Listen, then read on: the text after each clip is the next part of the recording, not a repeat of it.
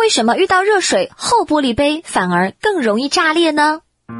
一下子就把热开水倒到杯中，杯子的内壁和外壁温差很大，就会导致杯子内外的膨胀不均匀，而使杯子破裂。那么，是不是比较厚的玻璃杯就不容易破裂？不对，相反，倒进热水时，厚杯子更容易破，而薄杯子反而不容易破。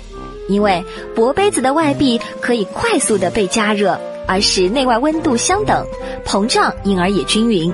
但是厚杯子的外壁不可能立刻被加热，所以内外壁的温差就大了，膨胀因而也不均匀，从而就会导致破裂。然而薄杯子不能只有侧壁薄，连杯底也必须要薄，因为在倒进热水时，首先被加热的可是杯底。如果杯底很厚，也可能因为同样的道理导致杯子破裂哦。